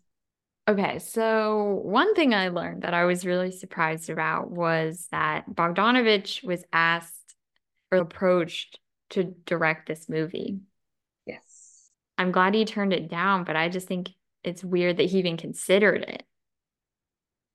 Um, I think that shows that so he did consider it, yeah. He, Yeah. he did flat out say no, he considered it.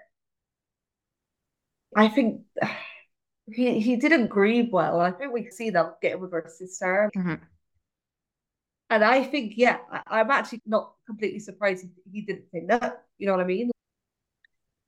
It's sort of weirdly been his best chance to talk about it, but maybe he didn't want to have Paul at the forefront. Maybe he just want to be about Dorothy. But yeah, because he was so violently was like, no, I don't want to be in this film. They don't name- Yeah. they don't name this films. So it's funny how he would think to direct it, but then do a complete 180. mhm. Very odd. But I'm really glad he didn't do it. I obviously I've only seen What's Up Doc and they all laughed. But I don't think his And the thing called love. And the big good laugh, the big good laugh, the best film ever. Yes. Actually, everything I've said about Bogdanovich goes out the window, obviously. but, but all those films, but but not really they all laugh. They're all like nice films. And, and I just don't know if his style, I could be completely wrong, but I just don't know if his style would have fit that. Whereas I think Bob Fosse does quite like hard topics. I mean, like Nazi Germany and stuff. So I feel like he is good to tell the story. Yeah. The best one. Maybe not the best one. I've not Mhm. thought about who would be better. I just think that this would not have been Bogdanovich's style at all. Yeah. And then I guess you could we could talk about Bob Fosse. Like I know this was his last movie and Yes. it was weirdly like very personal to him for like disturbing matters. Can't get that quote out of my head. Yeah. That's weird. Like, Yeah. I, I yeah, don't no. know. I just feel like everything he said about it like has made it worse too. Like he said in this interview, um, that the death of Dorothy Stratten can't be blamed totally on the perpetrator, nor on adult magazines, nor on Hollywood. He finally arrives at it's screwed up values. No one wants to be ordinary. Everyone wants to be special. I So don't weird because know what he really meant by that, but because from Star 80, what I got is that he put the sole blame, as he should, on Paul Snider. So that's what I got from this film because of how cruel and evil they show him. So I'm really surprised that he said that. Yeah. Like, no, because also this is what people try to justify all these serial killers. No, they murdered because they are them. That's why they murdered. There's no justifying it. Paul Snider was the C word and he killed Dorothy. Like that's it. That's that's it. There's no justifying it. But I, I really thought what Sorry did was show him how evil and how monstrous he was. But in not a cartoonist and not like a one layered way. Um so I'm really shocked that he felt that way. Because I thought he really because then also that's why I was shocked as well when I saw that he said that he said to Eric that it would have been him if he wasn't famous. Mhm. But it's like you're portraying this man as you should so evilly. How are you missing your own point? yeah, that's weird. Very weird. And I wish I did know not the movie just so I could comment on that. But I don't know. I just feel like having seen All That Jazz, which was based on himself, he definitely did not have a very positive outlook on the world and on women at all. I don't know. I don't know too much about it, to be honest with you. Yeah, I just think maybe I just don't know if he was the right person to tell the story, but I can't think of who would be the right person. Yeah. I just, I don't know. And maybe it, since it's a true story, it, I just view it all so differently. Yeah. And if I don't sign? we both jump out a window. No, seriously. If you don't sign, then it's all off. She wants to go. I'm slowly beginning to get the idea that you want her to go. That leaves me, her mother. I know this could be a real opportunity for us. It could change our lives. What is this us, our? I don't see any naked pictures of you here, Paul. I don't see any pictures of you with your privates hanging out for the whole world to look at. Let's get the camera. I'm willing. Oh, I bet you are. I don't know. She wouldn't even walk around the house in a nightgown before she met you. Do you know who reads Playboy? No, tell me. Movie producers, directors, agents, TV people. The people who produce Charlie's Angels read Playboy. I have this feeling about Dorothy, this hunch that she's going to be a big star in the movies or on TV, I don't know, but a really big star. But she's going to need help. You can't do it alone. You need somebody. And you're gonna be that somebody. I know all the tricks. I know all the con games. Hey, I know all the bullshit, and there's plenty of that, believe me. Together, we could be somebody. People would know who we are. People would know our names. People would treat us that special way, the way they treat stars. People would, hell, we walked into a restaurant. People, I do love her. What did you say? I said I love her. Funny. I could have sworn you said I love it. But I guess with Dorothy in the movie, one thing I know about it is there's a lot of nudity, and Mariel Hemingway even got breast implants Yes. before they started filming, and it caused her like a lot of health problems. That sucks. It's horrid. And I was just wondering, like, what you think about like movies just in general. Is there a way to show that her character is being exploited, like without physically exploiting the actress and in turn, like the real person that she's playing? I think this film kind of low key gets away with the exploitation because I think it does lend itself to the exploitation genre. And I think if you watch it as an exploitation flick, that makes you view it better, I feel like. See, I don't think I didn't think the nudity was that bad. I, um, Sure. I really didn't. Um, Yeah. there's they show some of her photos, and it's Mariel Hemingway recreated them, and yeah, some of was a bit like, whoa. I really liked her portrayal in this film, so I didn't Mhm. really see a lot of problems with it. Awful to say, I know. Oh my god, I don't know. I was just blinded by this film. I really like this film, but yeah, when I read about Mariel Hemingway getting sick and stuff, it was horrible. It was really sad, and it's you should not. I, I fear maybe that was of the time, but in the early two thousands, probably had and the nineties, probably had their actresses doing awful stuff to their bodies as well. Mhm. And that also makes me not look at Bob Fosse in a very good light as well. You're the director, you're the boss. Yeah. You should not have allowed that to happen. That's true. I don't know if he wanted to cast her. I can't remember. I think she just really campaigned for the role, but Oh. I think he wanted to cast um Melanie Oh. Griffith. That's it. Yeah, I was gonna say. Yeah. And, and Richard Gere Oh yeah. as Paul Snider. Yeah. Which I mean, yeah, fine. no, I love Richard Gere in the 80s too much. I don't want him in that role. but. Melanie Griffith was a bit of a shout, right? But I Maybe. think Mariel looked like her. I really Yeah. Melanie I liked her doesn't look voice. like to me, but No. No. yeah. Yeah, I mean, I haven't seen the movie, but I just wondered, is just in general, is that possible? Because they were pointing out in this review that I read that in Euphoria, the TV show, they they condemn the showing or the sharing of the nude photos of Sydney Sweeney's character, but then immediately after that, they show the nude photos. So it's like, Yeah. What what are you trying to say with that? I don't, it's just That's obviously though, I don't have an issue with nudity, but I think it's like different in these scenarios where these women are known to be like being taken advantage of Yeah. for these photos that they chose to have taken themselves and then it's spreading to to other people. Yeah, I don't know. And it's so horrible as well because yeah, we don't want Dorothy to just be known for her Playboy life, for nudity as well. Yeah, that mm. shouldn't be the last thing. But I get more from her character in this film than that. That's good. but on the Yeah. surface, yeah, it's not.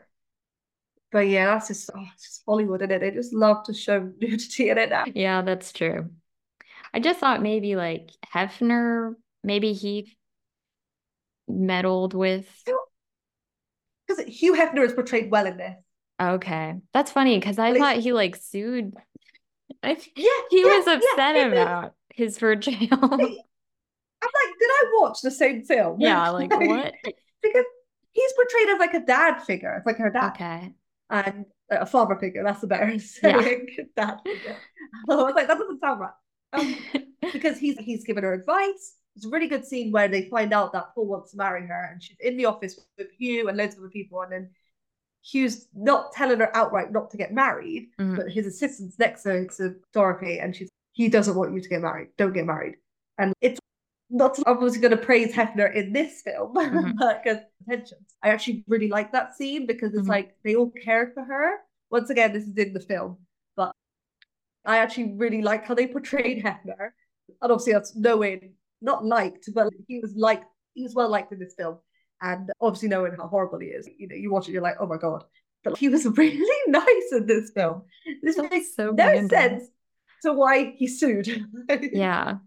There's a really good scene where he meets Paul for the first time, and they're at a party in the Playboy Mansion, and so Dorothy's there, Paul's there, and Dorothy introduces him and introduces Paul to Hugh, and Paul's saying these lines, saying these quotes that Hugh has said in the past. Hugh Hefner is even weirded out. Like, if you're gonna weird out Hugh Hefner, you you've lost, and he's Yeah. saying his quotes wrong, and then this comes back later in this in the never next scene where he's in bed with Dorothy and he's like, Oh my god, I'm such an embarrassment. Oh, I can't believe I embarrassed myself in front of Hugh. And it just shows how like just like creepy and like how they describe him as pimpy Mhm. Paul was. I see you got here all right. Mr. Hefner, this is Paul Snider. Paul, Mr. Hefner. If a man has a right to find God in his own way, he has a right to go to the devil in his own way. Here's another. Descriptions of murder, which we consider a crime, are acceptable in art and literature, but descriptions of sex are prohibited. Our society has put hate above love, favored killing over living. Right? Pretty close. But I think I said favored death over life. What? I don't understand what. He's quoting me. Old ones at that. That's great stuff. Fine piece of work. Fine. God, I feel Hef here and I are old friends. You know, I think we even have some mutual buddies. Is uh, Telly at this bash? Telly? Savalas. Telly Savalas. He's an old pal. Thought I might see him. Oh! Hey, Bobo. Uh, Bobo. Bobo, I want you to meet Dorothy Stratten. Hi. Bobo. Bobo Weller. I still got your centerfold on my wall. Oh, well. Your favorite book is The Hite Report, like uh, Rod Stewart, Linda Ronstadt, and Boz Scaggs, right? oh, well. But that scene with Hugh is so interesting because everyone around him doesn't like Paul, but they don't show it to him. But you just feel like there's like a su- supportive air between Hugh and Dorothy. Mhm. Which is nice to see. like maybe that's maybe they put all the energy into us hating Paul, which I'm fine with. Because yeah, they do let Hugh Hefner is not bad in this film Okay. at all.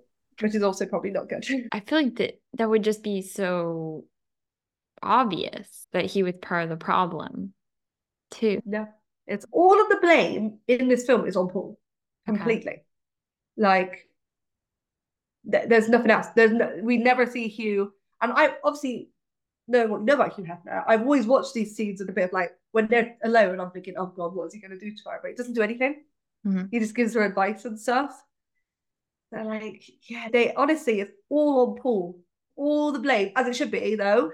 But yeah, he is the villain of the film. On a film level, where I hated Death of a Centerfold, this is completely different. This is Okay. told and shot so well. There's musical stings that work. There's oh my god, there's a freaking Paul's got a motif, right? He's always listening to Rod Stewart's I'm so sick. What's the song called? I'm so sexy. You know the one. You know the one. Um, the? If you want my body, that one. Oh yeah, yeah. You think I'm sexy? Yeah, that is always played in Paul's car. Oh wow. And Paul is like a is like a like a promoter, like a mm. nightclub sort of thing, and he's always doing wet t-shirt contests to YMCA, and I think it's brilliantly told because Dara in an interview with loads of like press, and they're mm. asking about Paul. Oh, why isn't he here? Where's your fiance? Where's your husband? And she says he's doing a show. Immediate cut, and he's doing like a Magic Mike type show for these women, and these buff men are dancing and getting wet in a little paddling pool to YMCA. And I just think that's an excellent way of storytelling of showing how integral and how how important to her craft that Dorothy was, and how mm. professional she was, that she lied for her scummy fiance. Whilst he's not doing a show, he's just mm-hmm. getting all these old women horny and taking their money. And I just think it shows them brilliantly. I think it's expert in storytelling. It tells you exactly who Paul is. He's only in it for money. He only wants money. Mm-hmm. Anything for money.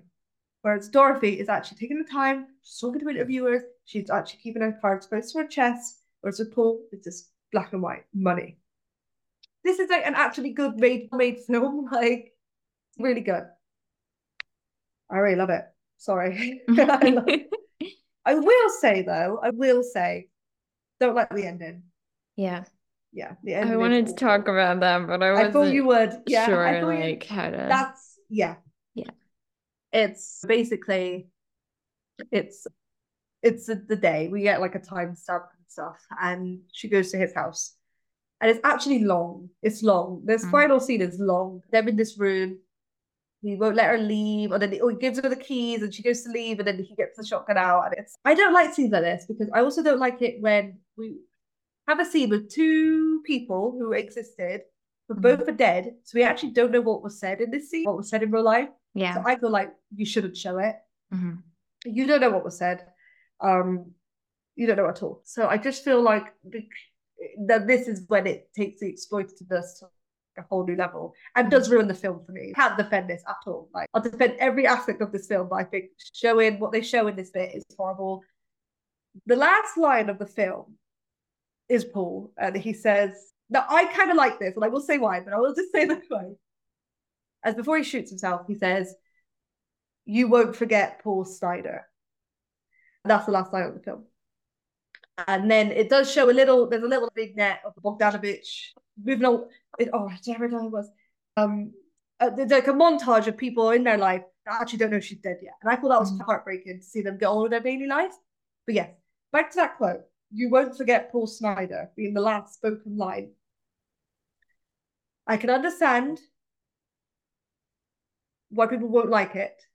I will say for this, I think it's a good last line because the audience, yeah, we won't forget you, Paul. We won't forget how much of an evil C word you are. We won't forget that. You will live on as this evil scumbag, disgusting little man. And I think I like that. that. That's how this idiot thought he'd be remembered as being like a great, but no, we remember you as a just despicable human you were. Mm-hmm. And so I like that. But I can un- totally understand when a film about Dorothy Stratten, the last line is Paul Snider. But yeah, I just think it just I think we ju- they justify that line by showing us how evil he was. Yeah. With the that that final scene, they filmed the actual yeah, yeah apartment and they used like the crime scene photographs to set everything up accurately or whatever and I don't know if you wanted to talk about that, but yeah, yeah, yeah. I was just like, um, yeah, I'm not watching that movie after yeah. I read that. Yeah. So I I found that out on classic IMDb trivia after. Yeah, I can't justify that. I can't do it one bit. I can't in the actual house it happened in. Realism is good. He's got on his walls because he was obsessed at the end with Dorothy. And he had all the pictures of her on his walls and stuff. And I guess in that sense, that's good to recreate that. It shows him shows how bad he was in the head. And but yeah, that's horrible. I can't. I just. I wouldn't want something filmed at Cielo Drive. Something mm-hmm. there's nothing to like the murder house. I cannot believe they filmed it there. That to me is too much. Mm-hmm. That to me is almost yeah. I can't even like I can't like the film because of that. It's yeah. awful. I think that just shows that yeah, this isn't a tale of love. This is exploiting their death. exploiting her murder for what? For a film. It's, Yeah. It's awful. Not good. No. But Um, this is going to be awkward because obviously yeah. I do recommend the film. Like, I can't lie to you. I really hate the ending. I really do. I really wish that they didn't do what they did. Mhm. But I would watch it for a bit. I would watch it for to see just how evil they portray Paul, for how well Eric Roberts does in the role, and how lovely Mariel Hemingway is as Dorothy, and how nice they nicely they do portray Dorothy. Just this, this that ending, just that Yeah. ending. But I, I think it's a good film. I think I, I if it wasn't about a real life case, I think it would be I love it. Like Mhm. Yeah, I think that was mm-hmm. like the sticking point for me was yeah, that it is real because yeah, there's a lot of movies about the the exploitation of women through men that they're still hard to watch, but like I can watch them and I can get something out of them. But yeah, maybe since it's just like a personal story, to me, it seemed to revolve too much around the fact that we knew she was brutally murdered. Yes. And so that's what we're waiting for. Um, like what are they, how much are they going to show? Stuff like that. yeah, yeah. Um, but I guess it could lead to a more positive question. But um, what do you think, Dorothy, if she had lived longer, like what she would have done with her career and maybe some roles she would have played? I forgot to mention this is a question from one of our followers, film Yes. underscore flair. Um, thank you for the question. Yes. Thank you so much. Um, you're gonna kill me. You're gonna hate me. I couldn't think of any. Oh my God. No, no. What it was is that for me, she would have absolutely mastered the comedy genre. That's it for me. Mhm. She would have been in comedy. I think she would have been a comedy queen. I'm now also thinking of films. I'm sorry, and this is boring. She would have been great in something like What's Up Doc as Barbra Streisand's character, but in Mhm. something in that vein. Yeah, like a screwball. Also, it's a screwball, exactly. I'm also thinking about, and I've already said this film before, 'cause I think for Sharon, but like Airplane, like the Oh, air, yeah. the, the air hostess, she'd be great at that. She, she, she'd look amazing in it. I think she would suit that really well. I think she would do great in just comedy, Mhm. and I think and that's the hardest thing for people to play, and I think she'd be amazing in that. I was thinking, this is so not right, but I watched recently a Be Kind Rewind video about The Godfather Part 3, Mhm. and I was actually thinking, what if she was Diane Keaton's character in the first film? I think she would have been good. Yeah. That could have been, let's say this, this is before her, that could have been her big break, a film like that. You know what I mean? When she was 12. It's like, it's so funny. No, the fan casting does not follow space time as we know it. but I feel like we've only really seen her in like ensembles. I know it's Mhm. just two films. And she was she's it's tricky with Galaxina because I guess she was like the main star. I see her being in like a group film. yeah. Not that I didn't think she had the chops to do it, like to lead a film. She definitely did.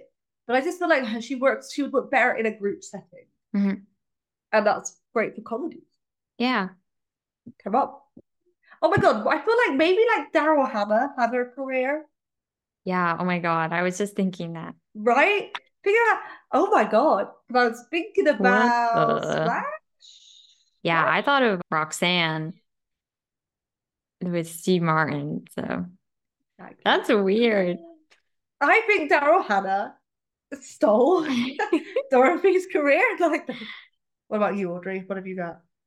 I feel like she would have definitely kept acting. I know she had a few projects in the works, or at least idea. I think there was at least one TV movie about Marilyn Monroe Oh, that she oh, was wow, gonna okay. do. I don't. I think she could have done it. I don't know. Same. Same. I don't Yeah. hate that, but that's quite good. Because I think at least with these two and a half, I don't know what to count Skatetown as, but like she had that sort of same quality as Marilyn of just I don't know how to describe it, but that's like the beauty of it. Little je ne sais quoi, like Just yeah, just very captivating. yes. Yeah. And I think she played it down whilst playing it up. If that makes sense. like, Yeah, I don't think she tried to. To be so effortless and cool, right? Yeah, she just But was. she was. Yeah. Yeah. Oh, and she was acting like. Yeah. So I can see her doing something like that. I also had just like a Nora Ephron rom-com. I think she would have fit that style really well. Oh, I love that. I love her when Harry met Sally, so and Meg Ryan is just perfect in that, but just something what of about- that nature. Yeah. Yeah. You like Carrie Fisher, but then I love Carrie Fisher. It's maybe not that. Maybe like no. You've Got Mail or Okay, yeah. something like that. One of the more rubbish ones. yeah. I don't know. but just a rom-com that was smart and a good romance. I just it's a, it's too bad she didn't have a nice romance in one of Yeah. her movies. I- don't know if this would work, but I also said Dolly Parton in Nine to Five. Yes. Because she's like the perceived to be like the dumb blonde. Yeah. And but she's just she's so nice to everyone and just super funny and kind of feisty. It would have been nice to see Dorothy interact more with women too, because I don't think she did. And Oh, well, she, she befriended Colleen Camp, oh yeah, that's true. which is shown in Sorry. E, But yeah. But yeah, I don't remember her you, yeah. sharing scenes with women for some reason. No, Galaxina, not at all. Like, not at all. Yeah, there was no other women. No, it's a really good that weird party. The weird- invited. um, no, women, yeah, a women Mhm. ensemble. and just like defeating the misogynistic pig. Oh, I would love to see that. I would like to see it. Yeah. Yeah, I think that's that was about it. I was definitely not sure because we haven't seen we hadn't seen her do that much, Yep. but she had a lot of potential. Yeah. Um, And that's, I'm sorry to bring it down again, but that's Yeah. what hurts the most. Yeah. tons of potential. Really wanted to be an actress. mm-hmm. And you can see that. You can see Yeah. that. She's actually, she's not bad. She's not No. all. She's really good. Maybe work with a female director as well, too. Or I don't know. I just think it wasn't a good idea, maybe to have her like one of her first films be with someone like Bogdanovich. Yes. Um, I wanted to have seen her career grow and yeah, just see where she would be at now. She wouldn't be very old, No, not be like all. 60, 60. She would still be here today. Yeah. That's what sucks most. How do you think Dorothy Stratten should be remembered? I think she should be remembered for her actual great work ethic in the fact that she wanted to break out of the Playboy lifestyle and become an actress. And I think we should, honestly, I think actressing should come first. Mm-hmm. I think we should all realize how great she was and the potential she had as an actress, and the fact that she was just a lovely, kind hearted being. But yeah, I want her to be known that she was just a lovely woman, great actress. Yeah. Respect her. What about you, Audrey? What about you? I think it's just important to remember how young she was and like Yes, the climate yes. that she grew up in. Yep. And just remember that her situation was something that we should be aware of just in general. Take action if you can, if you see someone who is in a similar position that she was in. Um, because I feel like so many people knew what was going on with her and they Yeah, just ignored the signs. And that's really upsetting because she just she gave so much to other people. Like it's a shame that she didn't really get that in return, like when she really needed it most. And I think with her acting as well, like she should be remembered for the just kind of the spark she brought to these movies and her professionalism and her eagerness to learn. She was just robbed of a beautiful life and career. Yeah. Um, and that shouldn't be forgotten. So I'm glad we got to talk about her because I feel like nobody really talks about her. Yeah, yeah. um, Which is just this is why we Wrong. do podcasts. Yeah, yeah. exactly. This is Dorothy Stratten was actually the perfect person to do for this podcast. Yeah. It's literally what we did. This is to uplift her. And I'm Yeah. very happy we are doing this. Me too. We'll be closing out our first series with an episode on Lana Clarkson and the biopics. It's not really a biopic about her, but the Phil Spector biopic. Follow us on Instagram at Yes, Gone always Not plug Forgotten that. Pod. And we'll see you next week. Mm. This episode was co hosted and edited by me, Audrey Cornell, and co hosted by Louise Coleman. The music was written by Nia D'Amelio. Gone But Not Forgotten is a part of the Trident Network. To learn more about our videos, live shows, and podcasts, please visit thetridentnetwork.com.